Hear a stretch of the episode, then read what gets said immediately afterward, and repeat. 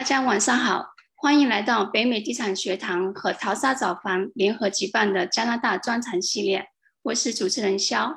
今天的公益讲座的主题是加拿大来美投资的贷款和税务。我们请到了两位嘉宾 Lily 和金。今晚的流程安排大致是这样的：最开始的三十分钟就是税务的讲座，然后我们会有十分钟的 Q&A。呃，然后是贷款的主题，大概也是三十分钟的讲座，同样会有十分钟左右的 Q&A。那在开始今天的讲座之前呢，我呃先简单介绍一下北美地产学堂和淘沙找房。啊，北美地产学堂成立于二零一九年，是北美率先推出的华人地产投资课程的在线教育机构，志在联合北美地产投资精英。通过这个平台分享与传播适合华人的房地产投资理念、知识和经验，助力华人财富增长。北美地产学堂定期请房产投资的专家给大家带来免费的、精彩的和第一手投资的经验与故事和分享。呃，除了这些直播和录播分享，还有很多原创的文章发布在北美地产学堂 BBS 微信公众号、新浪微博。搜狐还有 YouTube 等等，累计阅读阅读量已经超过三百万。北美地产学学堂先后开设了房产投资入门、找地儿、短租、房产管理、Flipping、远程投资、Note、呃 Mobile Home Park、Tax Sale、REITs、土地投资、多单位公寓。呃，最近还有房地产分析师课程，包括。生民用住宅的房地产分析师和商业地产的房地产分析师，志在打造一个完整的房产投资课程体系，让大家一站式收获到各个专业领域的投资知识要点，练就能落地实操的投资技能。那如果对大家对嗯北美地产学堂是新朋友的话，可以登录网站官方网站 www dot o u r r e a dot com。也可以咨询小助手，f e i f e i 六六八八二零一八。那说到落地实操，我们就有了淘沙找房。其实淘沙找房是由嗯北美地产学堂的学员，呃衍生出来的一个另外一个的独立的，呃地产公司。那淘沙找房是一家以大数据 AI 为核心，整合全美各地房地产分析师资源。包括房产投资人发掘房产价值洼地，寻找、分析、筛选、匹配、匹配各类 on market 还有 off market 的新房和二手房源，并提供一站式相关配套服务的地产科技公司。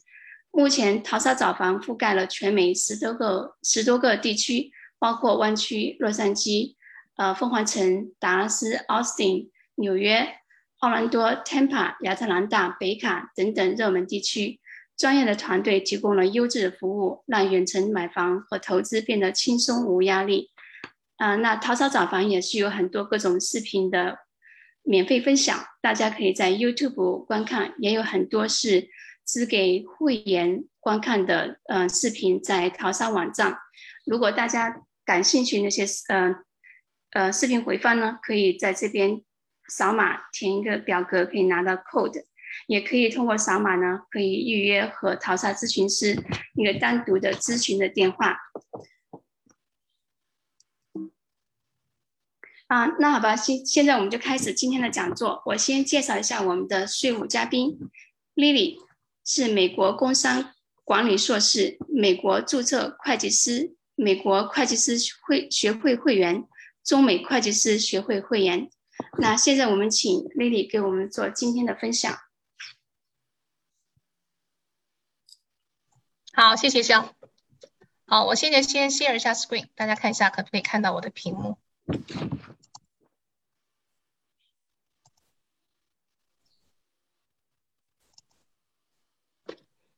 好，如果你能看到我的屏幕，然后听得见我的声音的话，大家可以在那个 chat box 里面敲一个一哈，这样我们就有一点互动。不然的话，我的这边没有，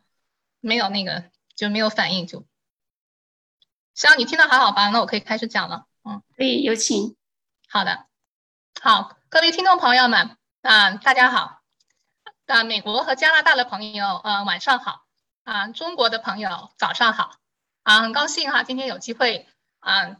到这个北美地产学堂来给大家讲一下加拿大人投资和投资美国房地产常见的一些税务问题。啊，在我讲这个讲座之前呢，我先给大家看一下这个免责声明。啊，本次讲座呢是属于公益性质的，是以教学为目的的。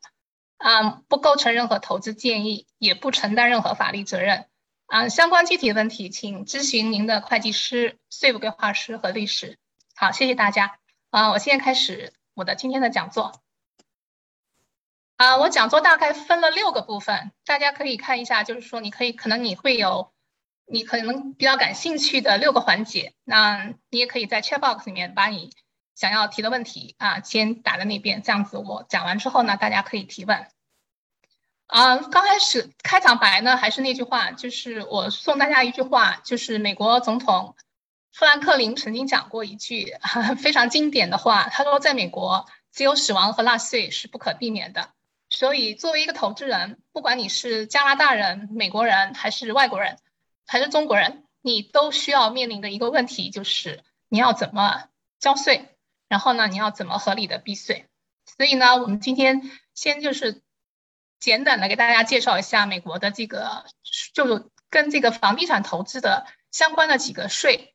就是大家需要了解的几个税。因为美国它其实是一个很年轻的国家。相比中国人，相比相比中国来讲，它其实美国只有几百年的历史，但它的税法呢，其实从它建国开始，就也就说一直沿用。就它当然经经历了无数次改革，但所以它其实它的税法呢是，就说它的历史是蛮长的。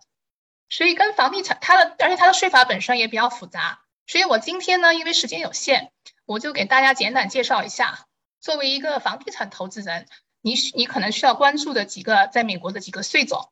啊，第一个呢就是所得税，就是这是美国的个人税。所得税的话呢，作为房地产投资人来讲，你可能一个是你的个人税，还有一个呢，你可能就是说，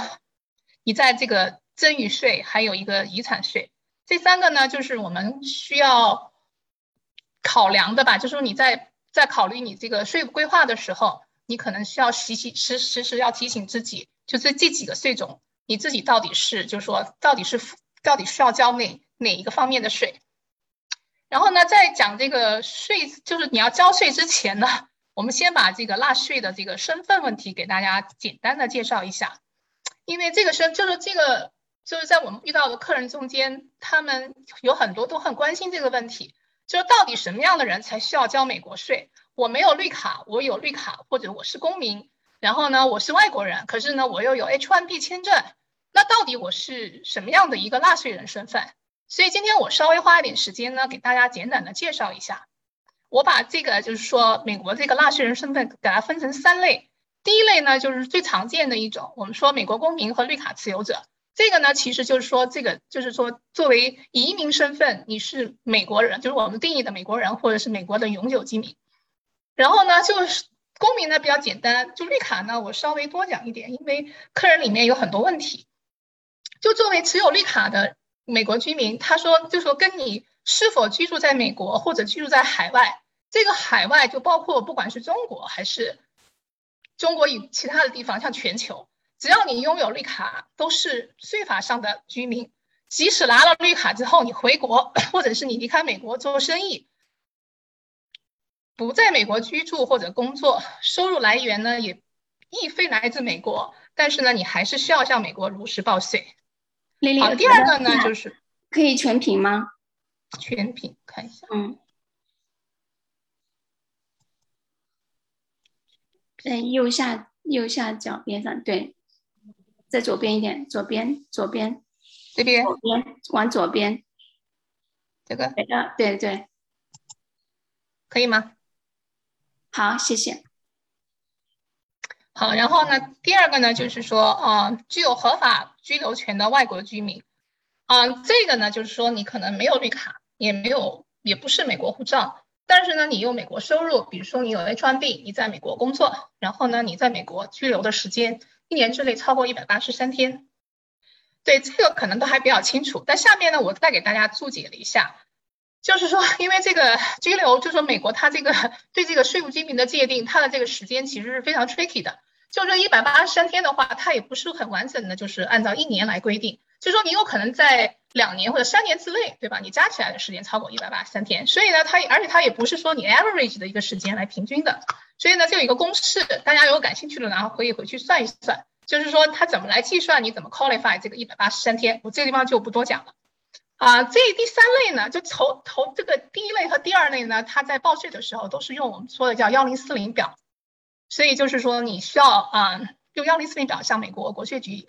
报税。然后第三类呢，我就稍微多说一点。这个呢，就是说，可能就是今天我们讲座的受众嘛，因为加拿大人，我们啊，assuming 你们这些人都是加拿大身份，然后呢没有美国绿卡，也没有美国护照，你们只是来美国投资，然后呢，你们的你们跟美国的这个 relationship 也没有那么亲密，对吧？你可能在美国待的时间也不够，大概也没有超过一百八十三天。那这一类人呢？你到底要不要交税？好，前提就是说，如果你有美国的收入，比如说你在美国买房子，你有房租收入，然后呢，你有那个你房子卖了以后，你有这个资本利得的这个收入，那么这些呢，就是说你也有你也有义务向美国政府交税。但是呢，这个呢，它跟前面两类不一样，它在交的表格的时候，申报税的表格的话，它不是用幺零四零表，它是用幺零四零 NR 表。这一点呢，我一定要提醒大家，因为我们有很多客人，他们用 TurboTax 报税，他们 assume 他们自己是中国人，没有，他们 assume 自己是美国美国居民或者美国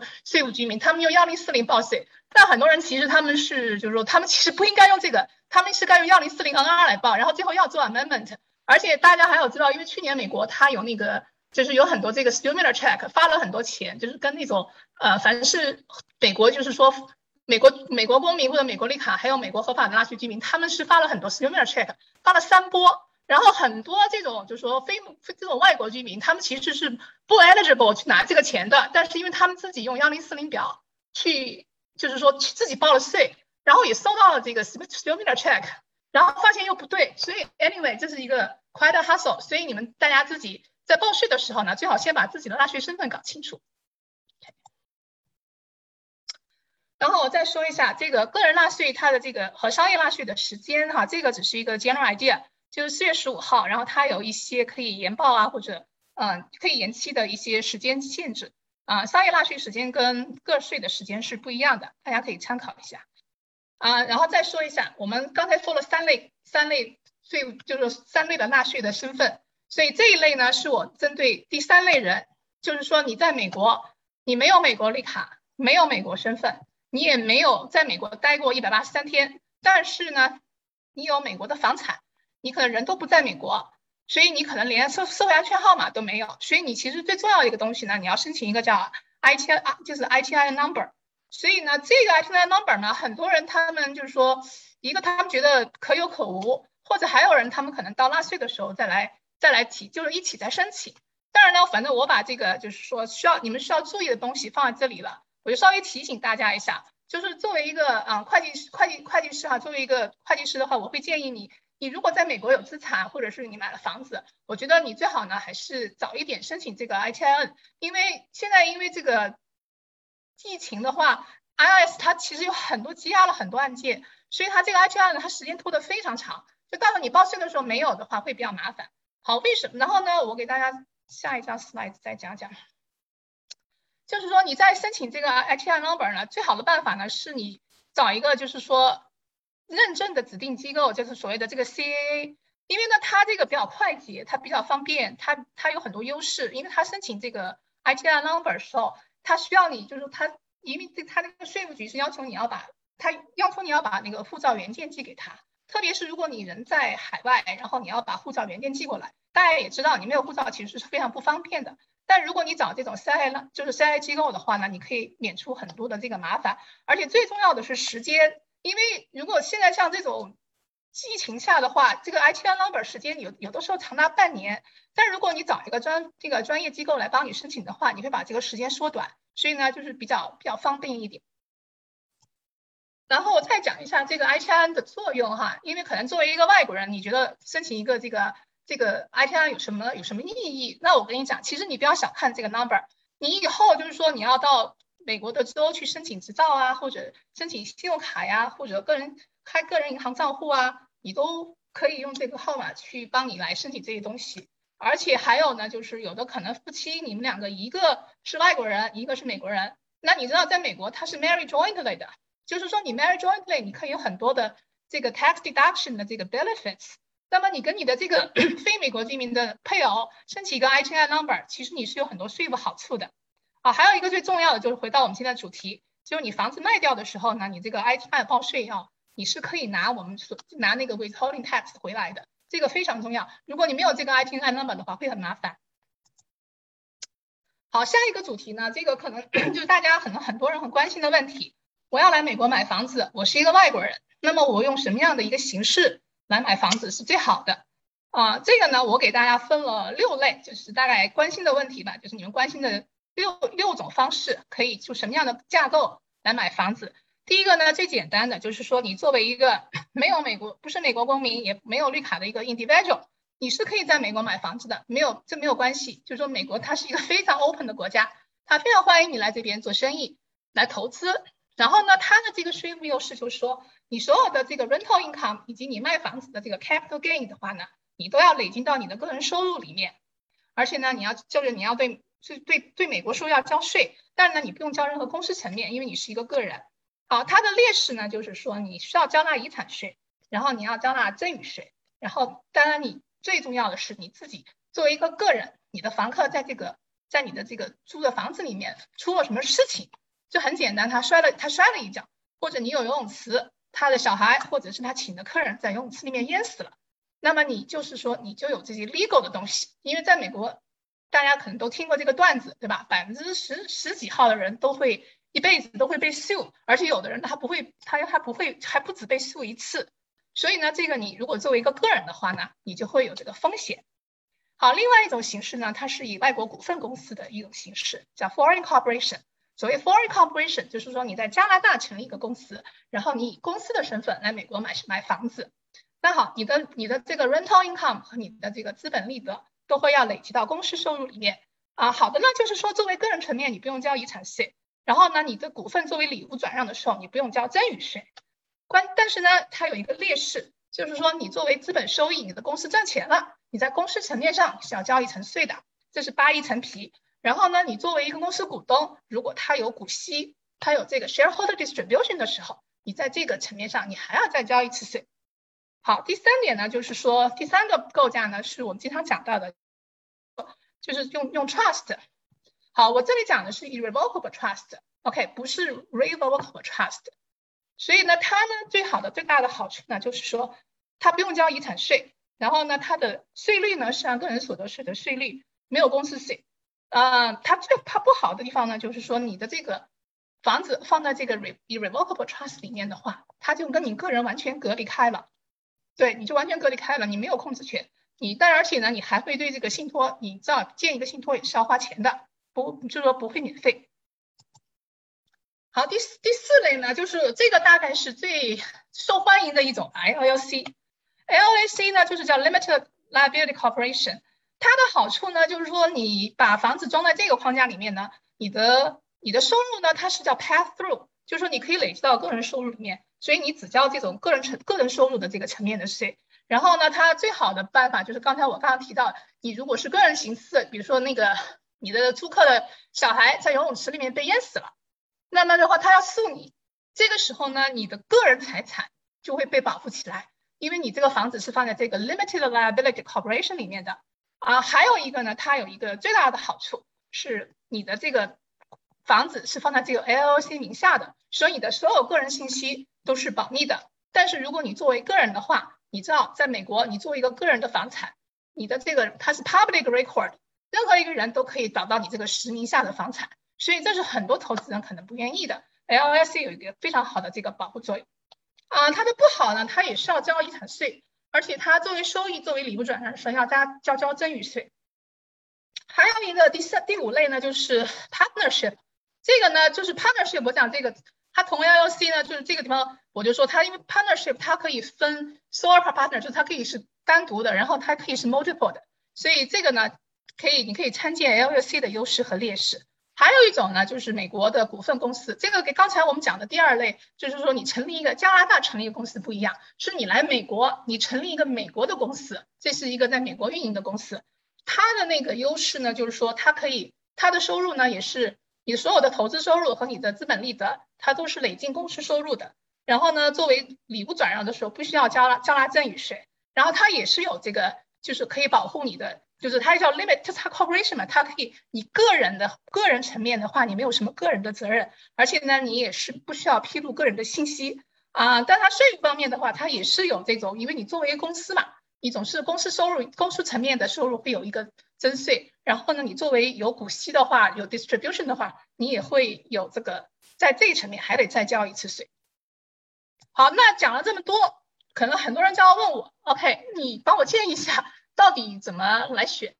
好，我就是这个问题，因为有太多人来问我们，就是我们的客人里面太多人问我，而且他们很多就是 first interview 的时候，第一件事情就是问我怎么省税。那我我就给大家就是 share 一下我的这个观点哈。我觉得其实你作为一个投资人，你不管是就是说你作为一个你是要赚钱也好，还是你要做生意也好，其实我觉得你的格局是最重要的。你你赚钱永远是第一个目的，你不会把省税放在第一个目的。其实很多人来问我说怎么省税，我就会反问他：你赚了多少钱？你有多少资产？所以呢，税务规划其实是其次的，但我并不是说不重要，但税务规划一定是其次的。就说你在最你在最适合的时候，你选择最适合的方式。所以呢，你该开公司你就应该开公司，你该成立 LLC 你就成立 LLC。这个的话，因为你如果作为一个公司的话，你以后要上市，你要融资，它是有很多很多的便利的。那你 LLC 你可能就不适合了，而且其实，在你这个做 business 的这个过程当中，我觉得你是可以更改的，又不是说你你你是一个 LLC，你就永远是一个 LLC，你是可以可以来转换你的这个做生意的这个 entity 的这个身份的。所以我觉得我给大家的建议就是说，你在考虑这个以什么方式来做投资的时候，你自己最好要给自己写一个 checklist，什么是你的 priority，你到底要什么？没有最好的，只有最合适的，就像买鞋子一样。别人穿着的，你不一定舒服；适合别人的，也不一定适合你。OK，好，现在呢，我们就回到这个这个房，就是这个非居民的这个房子的这个收入啊。这个呢，我就是说，因为我今天是对加拿大的朋友，大部分是就是针对的是加拿大客人，所以我重点是讲这个填这个幺零幺零四零 NR 表的时候要注意的一些问题。然后呢，这一点呢，我就先说明一下，就是说这个幺零四零表，它其实就是说你。美国人他拥有房产产产产生的收入的话，就美国税法它是专门有条款的，就说你为什么要用这个幺零四零 NR 来申报，这个都比较简单。然后呢，这一个呢就是说你到底该怎么来交税，就是你这个到底我在美国买一个房子，我到底怎么来交税？这个呢，我可以先给大家就是说简单的科普一下，就是说美国它这个税率呢它是有税阶的。它在美国，它是有七个税阶，从百分之十四到百分之三十九点六，它是根据你的收入来决定的，就是它是一个阶梯状上去的，它不是一个就是平行的，就像叫公司税啊什么，它是一刀切的，它不是，它是根据你的个人收入，你的 AGI 来决定的。所以呢，我给大家举了个非常简单的例子，这个呢就是也很简单，就是它就告诉你你到底你买了一个多少房子，你有多少房租的收入，然后呢你你你的这个收入你是 hit 的哪个美国的税阶，然后你要交多少税。这个我觉得大家就非常简单，我只是说给大家一个例子，我把重点放在后面啊，因为这个关于这个美，就是说 外国人来美国买房子，嗯，就是坊间有很多传说，对吧？就是说很多客人，特别是就是没有经验，他就会问我，哦，是不是要交百分之三十的税？那你要问我这个问题的话，我就告诉你，yes or no，啊，为什么呢？因为在美国它是这样的，你作为一个外国人的话呢，你确实是可以不用向美国税务局申报租金收入，但是呢，你要交百分之三十的。租金的，就是你要你要预扣百分之三十的租金收入，就这是一个非常叫什么简单粗暴的一个一刀切的一个一个一个方式。你就说你需要向加拿大的税务局，你作为一个外国是加拿大人，你来美国买了房子，你要需要向加拿大的税务局申报你海外投资房的收入，然后呢，你根据两国的这个 foreign foreign treaty，然后来 claim 你的 foreign income credit，所以你可能能够把这个百分之三十的预扣会呢，就是可能能拿得回来。然后呢，你最重要的是你要提供一个幺零四二 S 表，这个表呢预需要在三月十五号之前向美国国税局提交。所以呢，这个呢就是说，我觉得，嗯，这个你要问我的话，我我是觉得这是一种方式，但不是我们就是作为一个专业会计师会向我们的客人推荐的一种方式。好，我们再看第二个方式，这一种方式呢，就是说我们用向美国，就是我们用这个提交幺零四零 NR 表来向美国税务局申报收入。啊，这个呢，就是说我是列了一个，因为很多很多那个投资客他关心这个可以抵税的费用，我把它放在这里，就说大概它就是。它有这些就是房产税啊，然后你的折修啊，还有折旧啊、维修啊什么的，你都可以来抵税。然后你的税率可能会低于百分之三十。然后你需要填写一个表格。然后你最重要的是你需要申请这个 ITIN 的这个 number 啊，这个都这个都还好。然后我再再讲一下这个资本利得，就说你房子你收了房租对吧？然后你可能你需要把这个你要卖房子，所以这个叫做资本利得。资本利得呢？美国它是分两种，它是有 long term 跟 short term，然后它的税率是不一样的。它的界定就是说，一年一年以上和一一就是一年以上和一年以下，它两个的税率也不太不太一样啊。这个我稍微提一点，因为资资本利得的税跟加拿大的本国的税是不一样的。加拿大本国的 capital gain 它是只有百分之五十可以上税，在美国不是，美国是百分之一百，你都是 taxable，但是呢，你可能可以抵税。OK，这个稍微提一下，这个也比较简单。好，今天的重点呢是讲一讲这个 FATA，因为 FATA 这个东西就是说 是一个比较新的，因为我刚才说了，美国税法是两百多年，在 FATA 这个 Foreign Investment Real Property Tax，它是在一九八零年以后才美国有的，也就是说在一九八零年以前，你来美国买房子，你根本都不用 worry 这个税，但是呢，从一九八零年之后，所有的外国投资客他们都需要交，就是都需要面对这个税的问题。这个呢，FATA 的预扣税呢，它是买房价值的百分之十五。所以呢，它无论房子是增值还是贬值，是自住还是出租，你都需要交。然后呢，就是说我我这列了几条，你就分你双方一方是外国人，或者是一方是美国人，你到底在怎么扣？然后呢，就是说他需要提供什么样的表格？重要重要就提醒一下，就是说你在买房，就是你在卖房子的时候，如果你自己没有交税的话，国税局是不是追溯你的责任？他是追溯买家的责任。所以很多买家可能在作为一个外国人，他的如果你的卖方是一个外国人的话，他可能会有这个 concern，但是呢，这个其实是不必要的。好，我就说，然后 FIRTA 它有几个豁免条件，并不是说一定会要交的，他是说你如果房子我列了三个条件，一个它要低于三三十万，然后呢，你如果签署一个 disclosure 啊，最重要的是说你要一个 affiliate，就是说你房子过户后十二个月之内你住时间少于五十的话，它是这个是可以豁免的，豁免就是说你不用交的。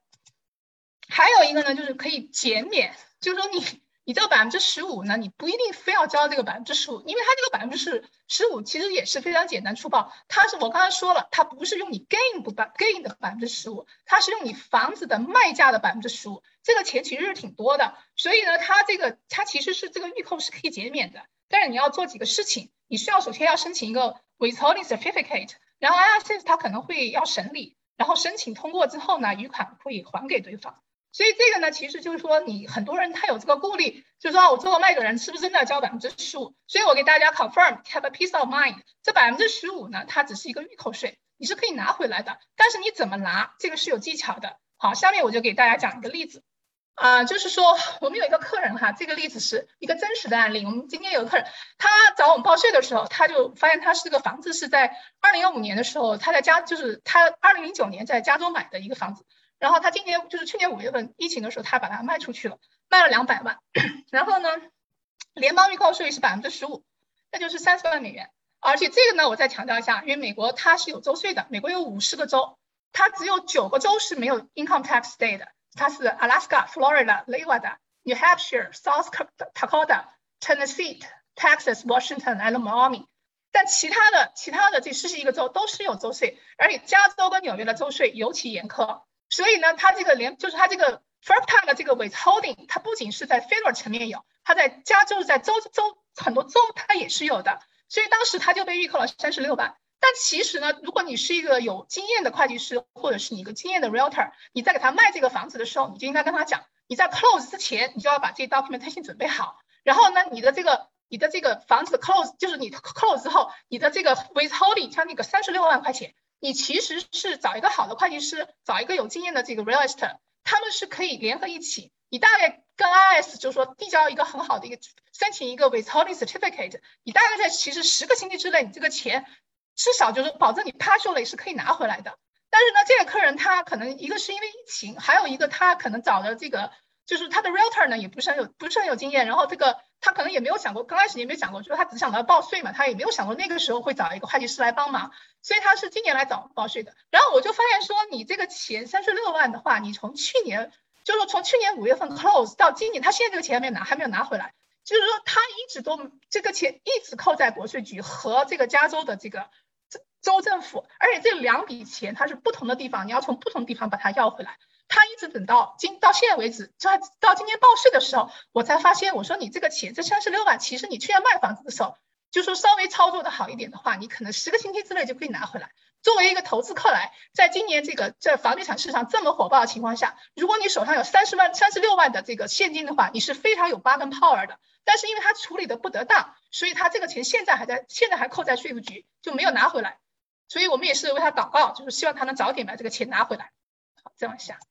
这个我稍微多说了一点。然后增值税这个我稍微讲一下，呃，外国人呢就稍微注意一下，就是作为非美国居民，他的遗产税免税只有六，只有六十万，呃，只有六万，sorry，六万。对他跟那个就是本地居民的差差距是非常大的，你可以看一下这个问题，因为很多客人也问到。所以六万块钱，这个基本上我觉得，不管你是大咖还是小白，是吧？你你这个你绝对是会被 hurt 到。所以说，你如果你你在美国投资超过六万的话，你作为一个非美国居民，你都是会，这就是从原则上来讲，你交税的时候，他就是说六万以上开始起征。我讲快一点，讲不要啰嗦。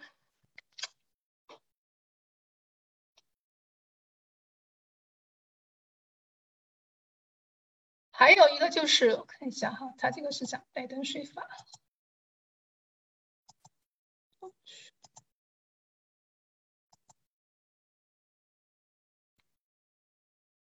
到这里。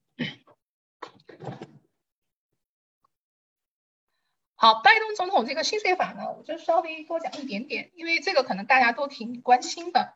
他就是因为呃，拜登总统他从今年公布的这个二零二零年六万亿的财政预算草案之后呢，啊，它是它是就是相当于是在美国历史上，它是继里根总统之后，就是最大刀阔斧的一次改革，一次税改，因为它就是说它的预算法案中，它包括了很多，比如像增税三点六万亿，然后呢，部分增税条款有追溯性，就是你过去赚钱的时候，就是你过去赚到钱，你可能现在还得补税，然后另外呢，他把这个税务诉讼时税务诉讼的时间从目前的三年改为六年。然后房产的幺零三一置换也被废除，所以这个幺零三一呢，可能大家都比较感兴趣，所以我稍微就多讲一点点。啊，因为比较就是大家如果是比较稍微有点经验的这个投资客，他都知道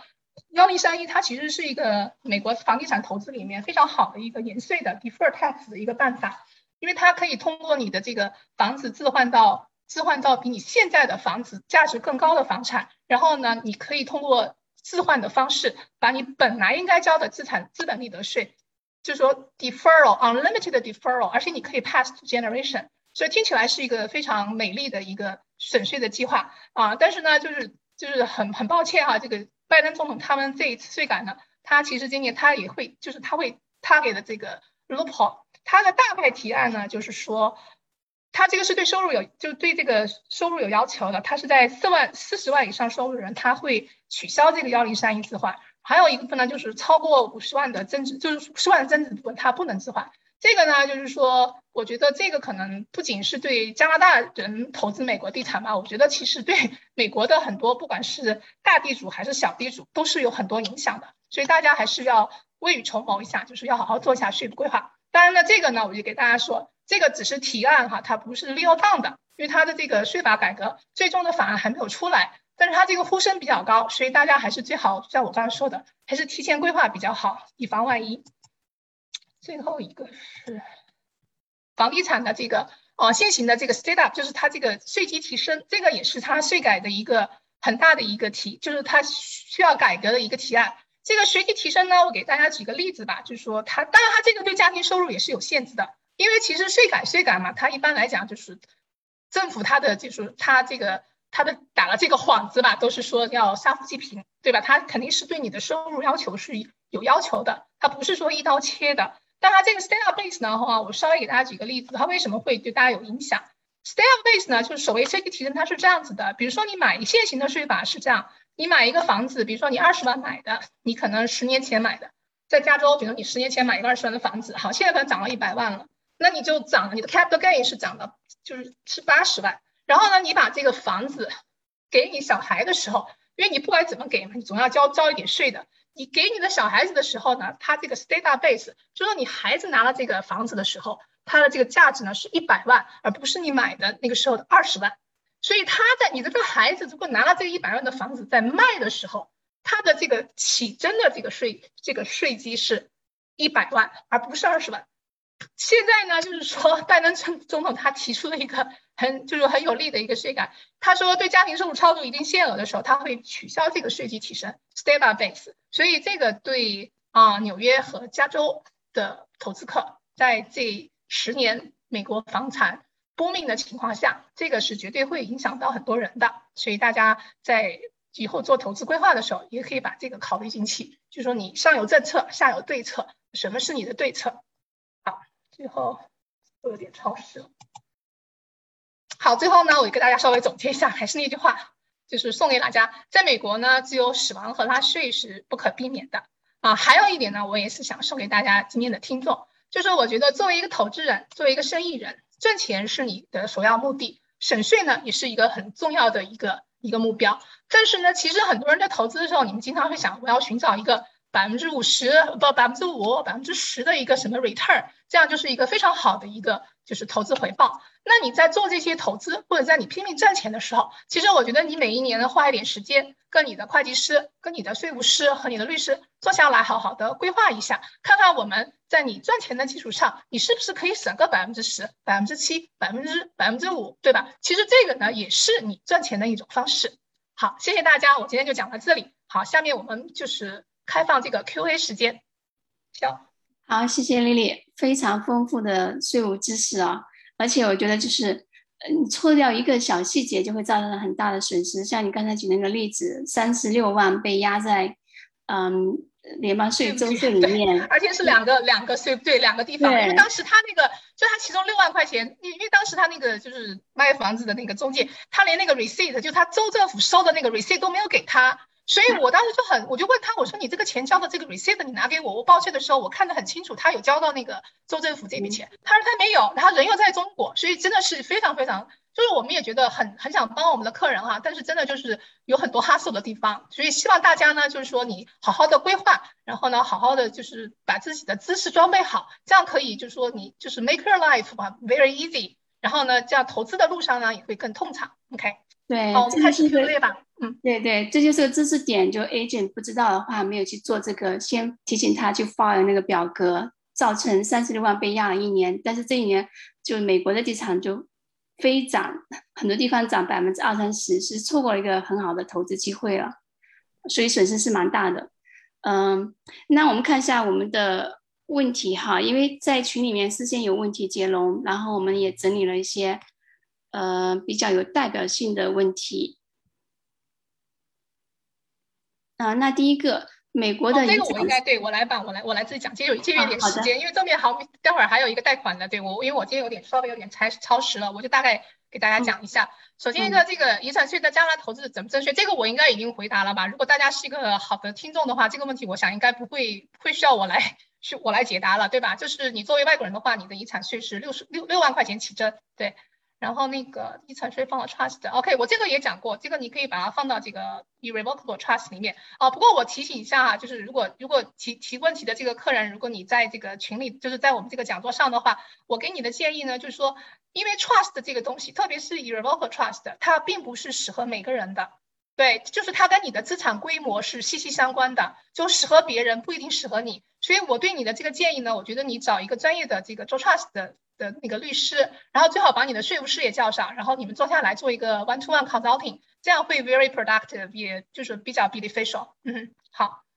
我我 can she how many people at same time I S 怎么规定？OK，这个问题哈，我我如果这个这个这个听众在这个群里的话哈，我给你纠正一下你这个问题，你这个其实是个非常好的问题，因为 LBB 今天我们没有我没有涉及，而且你说 I S 怎么规定？其实呢，就像我刚才说的，美国它有五个州。它有不是五个，sorry，它有五十个州，只有九只有九个州是没有是免征税的 Air BB 其实我觉得它最重要的不是 IRS 怎么规定，你应该到每个州的这个 State Controller 的 website 去好好的，就说去去研究一下。如果你不想找会计师，想自己研究的话，那我可以给你举一个例子，因为每个州的州那个州的税法是不一样的。我给你举一个佛罗里达的例子哈，佛罗里达因为它对加拿大来的这个投资客，因为他们很多嘛，因为加拿大人很喜欢当当候鸟这样子，他们天气冷的时候他们会飞到佛罗里达去度假，所以呢那边有很多人他们是做短租的，所以加那个那个 Florida State 它在这个 Airbnb 的这个这个收税的，它不是 IRS 了，IRS 规定的其实没有那么严苛，它是在 State Level，它如果是六个月以下的话，它会有很多税，第一个是 Sales Tax，还有一个是 Tourist Tax。还有那个 sales tax、tourist development tax，而且这些税率都是不低的，一个是百分之六，还有一个是百分之七，你们可以去查一下。就是还有一个，其实呢，我觉得如果你做短租的话，我的建议其实你找一个当地的比较有经验的那个啊 PM 哈，找一个 PM，他们其实是可以帮你把这些东西都 collect 起来的。对你自己不用去 worry，因为我觉得这个还是我刚才说的，你最重要的目的你是赚钱，你就说专业的人做专业的事情，对你，你就是你。你就说你尽量的去赚钱，然后你找专业人帮你省税。OK，我再看一下，房子买方是外国人买方这个哦，这个问题我觉得我已经回答了，对吧？这个我说的非常清楚。那个 FIRPTA 的话，它那个我都分了很多类，包括你一方，就说你如果作为一个 couple，你一方是外国人，一方是美国人，他的这个 FIRPTA 的这个 withholding 的 rate 都是不一样的。还有一个是下面一个是不是比 KMWB 的表格就不用扣 VCVC？哦，这个问题我给大家稍微解释一下，因为这个 WBW。WB Dashband 的这个表格，很多人都比较，就是说对外国人来讲，他们都觉得嗯比较陌生，或他们不知道是干什么的。其实 W WBNB 的这个表格，它不仅仅是针对你这个 rental 的，它是就是说你所谓的你如果一个外国人的话，你来美国，你包括你炒股票啊，或者是你在银行里面存钱拿利息这，它都会有这个 W WB Dash。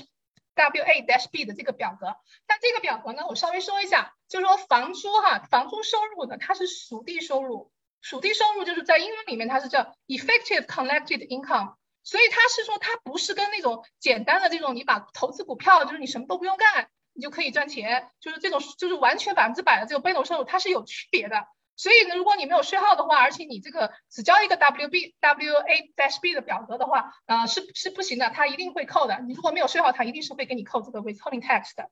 ITN 可以报税之后再申请吗？啊，这个我已经回答过了。我觉得我不就说你是可以的，但我不建议。嗯，先买在个人名下之后再转到公司名下，比如 LLC。哦，这个问题我稍微多说一下，因为这个客人你是经常经常问这个问题。首先一个，你这个。你这个公司名下，比如 LLC，你这个 LLC 是一个什么样的 LLC？你是 single member 还是 multiple multiple member？这是这是我要问的第一个问题。第二个问题，你这个房子有没有贷款？如果你有贷款的话，你当时申请贷款的时候，你是用个人名义申请的。你如果是换成 LLC 的话，你是一个 corporation，你这两个贷款的利率会有变化的。所以你其实这个东西最包容的是你的 mortgage company 和你的 title company。因为你如果有贷款的话，你要把个人名下的公司转到 LLC 里面，你这个你有 tax lien 在你这个房子房产上面，他们是要你要问他们同不同意，这不是你想转就转的。OK，再看一下，美国对外国投资成立的美国 LLC 缴扣抵税多少啊？这个也是很不错很好的一个问题，这个我稍微多讲多讲一下。这个 f 就是它这个 FIRPA，FIRPA 是这样子的，还是还是这个还是刚才那个问题？你这个 LLC 是什么？是什么样的一个 LLC？如果你是 single member 的话，在税务上它是 pass through，你是你在你的 filing status 其实是跟个人是一样的。所以你作为一个外国人，你是一个个人纳税，一个 single member 的 LLC，你的 FIRPA 也是百分之十五的 withholding。好，然后呢，我们再说这个 multiple number，就是说你是一个 partnership。partnership 呢，你在 sell 这个 real estate property 的时候呢，你在 LLC 这个 level 上面你是没有 FIRPTA 的 withholding 的。But however 就是在 partner level，你是作为一个外国人，你拥有这个 partnership，或者你只是这个 partnership 的一个 member，那么呢，你是会 withhold US tax on the foreign tax foreign partner K1 的 schedule 上面的，也是百分之十五。好，希望能回答了你的问题。好，谢谢大家，我的时间有点超时了，因为静静还会再讲，我正好四十五分钟打住。好，大家如果有问题的话，啊，可以就是说在我们学堂来学习，然后呢，也可以就是说以后多交流。好，谢谢大家。对，谢谢丽丽。对大家，我看也有嗯嗯在线的朋友就说在问丽丽的联系方式。那大家其实可以联系小助手菲菲，F E I F E I 六六八八二零一八，然后呢，他会给你们对接丽丽。那谢谢丽丽。